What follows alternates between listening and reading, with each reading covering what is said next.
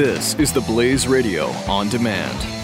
The founder of this company 10 years ago was trying to sell his house. He's, you know, he's kind of an important guy and he said to his wife, "If this is what it's like for us, how do people who have no clout ever get around this?" So, he started a company and it went into business I think 3 years ago. Their deal is their word is their bond. And they are people that listen to this show. They are just like you. Now, how can I say that?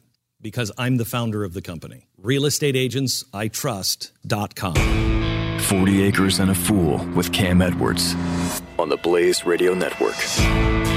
Thanks again for tuning in here to 40 Acres and a Fool from the Blaze Radio Network. Uh, we're going to get to more of your emails. I did want to mention I got an email from someone who said, "Hey, I like my privacy. Don't mention my name." So I, I won't. I won't mention any details. But uh, uh, another person who did not grow up on a farm now lives on a farm with his wife. They have a, a pretty good sized plot, and uh, he said he just wanted to let us know that he he really enjoys the show, uh, and he really liked the talk of Whittaker Chambers. Hmm. Take that, Miss E. because uh, Whittaker Chambers uh, is one of his big inspirations as well. So I'm hey, I'm glad to know that I'm not the uh, only one out there who remembers Whittaker Chambers these days. And B, take that, Miss E. Whittaker Chambers. Witness, But Cold Friday. We were talking about him on the show a couple weeks ago. Remember that? yeah, wasn't he a communist? Yes. So who how left is he? communism? Oh, okay. Just checking. yeah.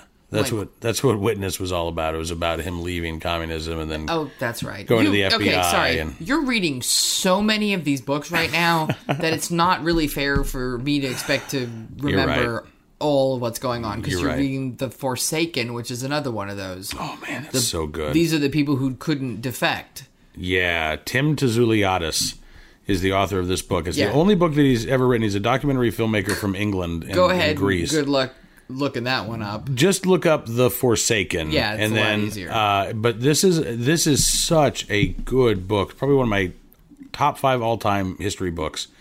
Uh, and it's the story of the Americans who went over to the Soviet Union in the early 1930s after the Great Depression had happened.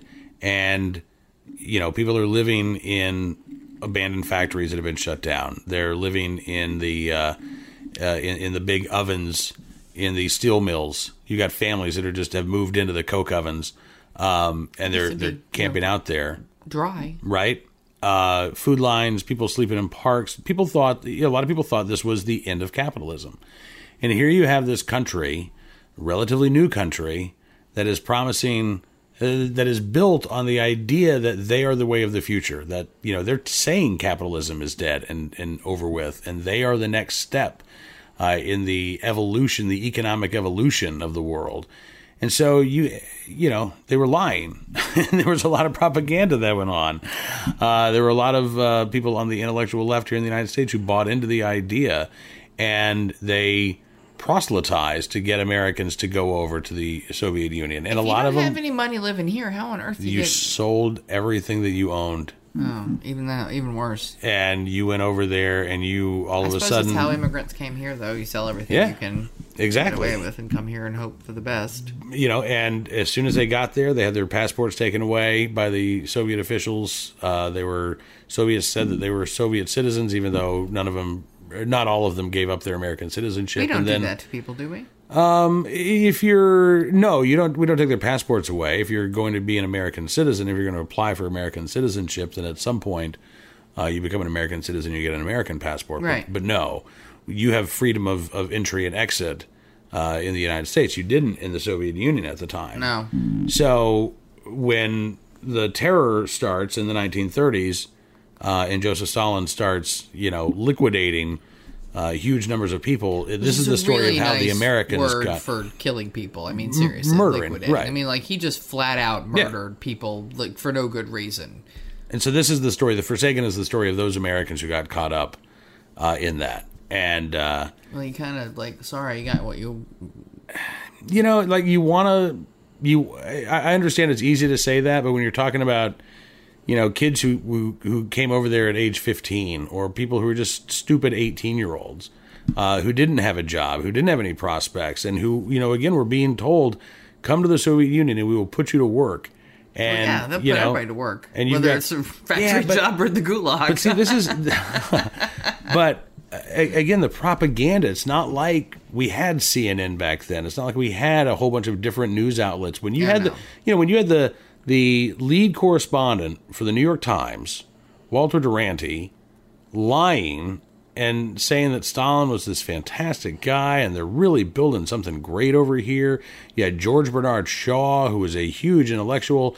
He went and he toured, they gave him the whole Potemkin tour of, of the Soviet Union. oh yeah, but he got the clean, nice version Right. where there weren't people standing in food They all lines got or the cripples clean, nice or anybody version. not, they, you know. They all yeah. got that. And then they'd come back here and they'd talk about how flippin' awesome, awesome it was. was. And, you know, Big fat lies, man. So I, I don't I, I have a lot of sympathy for people who got duped because communism does that. Communism dupes people.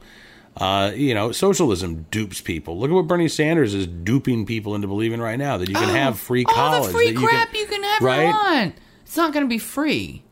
No, it never is. And There's no such thing as free. so anyway, the Forsaken is a uh, it's it's it's absolutely fantastic. At some point, we'll we'll talk about uh, why I'm reading all of this stuff. It's it, it, there is a 'Cause you're reading a, it a twice now. Purpose, yes. There's a method to Well, the it's uh, because the you, madness. you know what? I think it's because you read books so fast, just to go through them that you don't really get everything that you need out. I suck it down, and then I there there are things that I remember, but there are also things that I know that I've forgotten, Mm.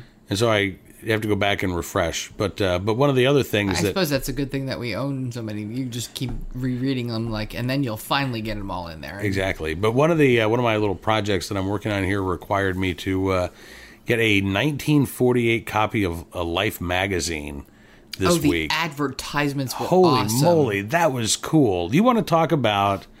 Okay, so here's my history hack. You know, we have like life hacks and stuff. Here's a history hack for you. You want to just get interested in history? Go onto eBay, buy an old magazine from you know the 30s or 40s or 50s. They're not expensive. You can get one for like 10 bucks and find something that you're interested in. When my mom passed away a few years ago, we were going through her stuff, and she had these teen magazines that used to belong to my aunt, and they were this they were from the 50s, and they were called Dig. Yeah. Right? Like, can you dig it? Right. And it was such a cool, like, cultural artifact to just go and read, like, the everyday stuff. Oh, when I had time to kill when I was at uh, Rutgers Camden and I didn't have a class and I was kind of caught up, I would go into the stacks at the library and pull out the the bound copies of the old magazines to flip through just to see old movie stars and ads and what the cars looked like Mm-hmm. and no, it was kind of like that with this the magazine that you got. It was like, look, I, there were cars that we'd never heard of, and some Right. food brands that were like, well, wait, what? And some things that are still here Mm-hmm. and going on strong from 1950 something or 1940 1948. 1948. Yeah, a lot of booze ads in the Yeah! magazine too, And right? cigarettes. booze and cigarettes. A girdle, like a whole page Mm-hmm. girdle ad. Like it was, there were a lot of like. This magazine was obviously uh, uh, uh, merchandised to women based upon the predominance of the ads. I think, so. Yeah, I think I think so. Uh, so anyway, I, I just I think that's a, a fun way to kind of explore that everyday history and to really connect with. You know, you really connect. I think in a in a in a personal way with the people who lived back then. When you're looking at the advertisements and you realize, oh, I have that in my fridge right now. Right. You know, it's really cool. So if it's a Saturday Evening Post, uh, Life magazine, The Atlantic. Um, you know, uh, the American Mercury was another big one. Time and Newsweek, I'm sure they've been around forever, right? Time's been around longer than Newsweek. Okay. Uh, but yeah, old issues of Oh, Time. and National Geographic. Oh my gosh, my yeah, but they don't have very good advertisements in National. They don't have hardly any in the old No, ones. No, they don't. But they had like half naked, Oh, I weird know. Aborigine people, and you were like, For like "Oh." 60 years, National Geographic was the way that most young people were introduced to naked nudity. people, right? yeah, right. Like, oh my gosh. It's like the cleanest porn ever, but it really was like, oh my god, look at the they have boobs. Like seriously, it was it was kind of bizarre, but uh, I grew up in that weird generation where I think it probably was my first exposure, and then my second was uh, my brother's friends. No, it was my brother's Oh. friend's dad had a copy of the Madonna issue of Penthouse, I think. Oh, right? Yeah, I and, remember uh, that one. Yeah, boys will be boys. Well, f- but as far as history for us, though, Mm-hmm. um, for all of our five children, I have saved the newspaper from the day they were born, and then every time I can come across a magazine for the month and year that they were born, Right. we have it, as well as I think quarters. Yeah, and I've also bought uh, baseball card sets. f- Yeah. for uh, for every year that they were born. Yep. So The So they've got I think. that. So we got like weird history. right, exactly. But it's kind of cool though. We you know magazine the newspaper from the day you're born. And, Mm-hmm. uh, I think at least one of the kids was born on a Sunday, so it's all and we were near a, a big uh, city, so it's all the guts and the advertisements and the prices. I mean, I don't know. I, Yeah, I like I thought it was kind of cool that I, I did too. I like looking back through that stuff. All right, we're going to take a, uh quick timeout. When we come back, we will look ahead. I don't even know what that means, but uh, maybe I should say we'll look ahead to when we come back. That probably works out better. We'll look ahead to when we come back, and we'll have more of your emails. Versus reading. hey, you know what? future. It is. It's a long day.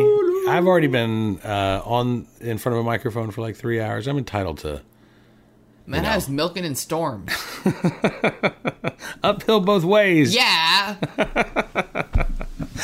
Stick around. We have more from the kitchen table right after this quick timeout here on 40 Acres and a Fool. 40 Acres and a Fool with Cam Edwards on the Blaze Radio Network.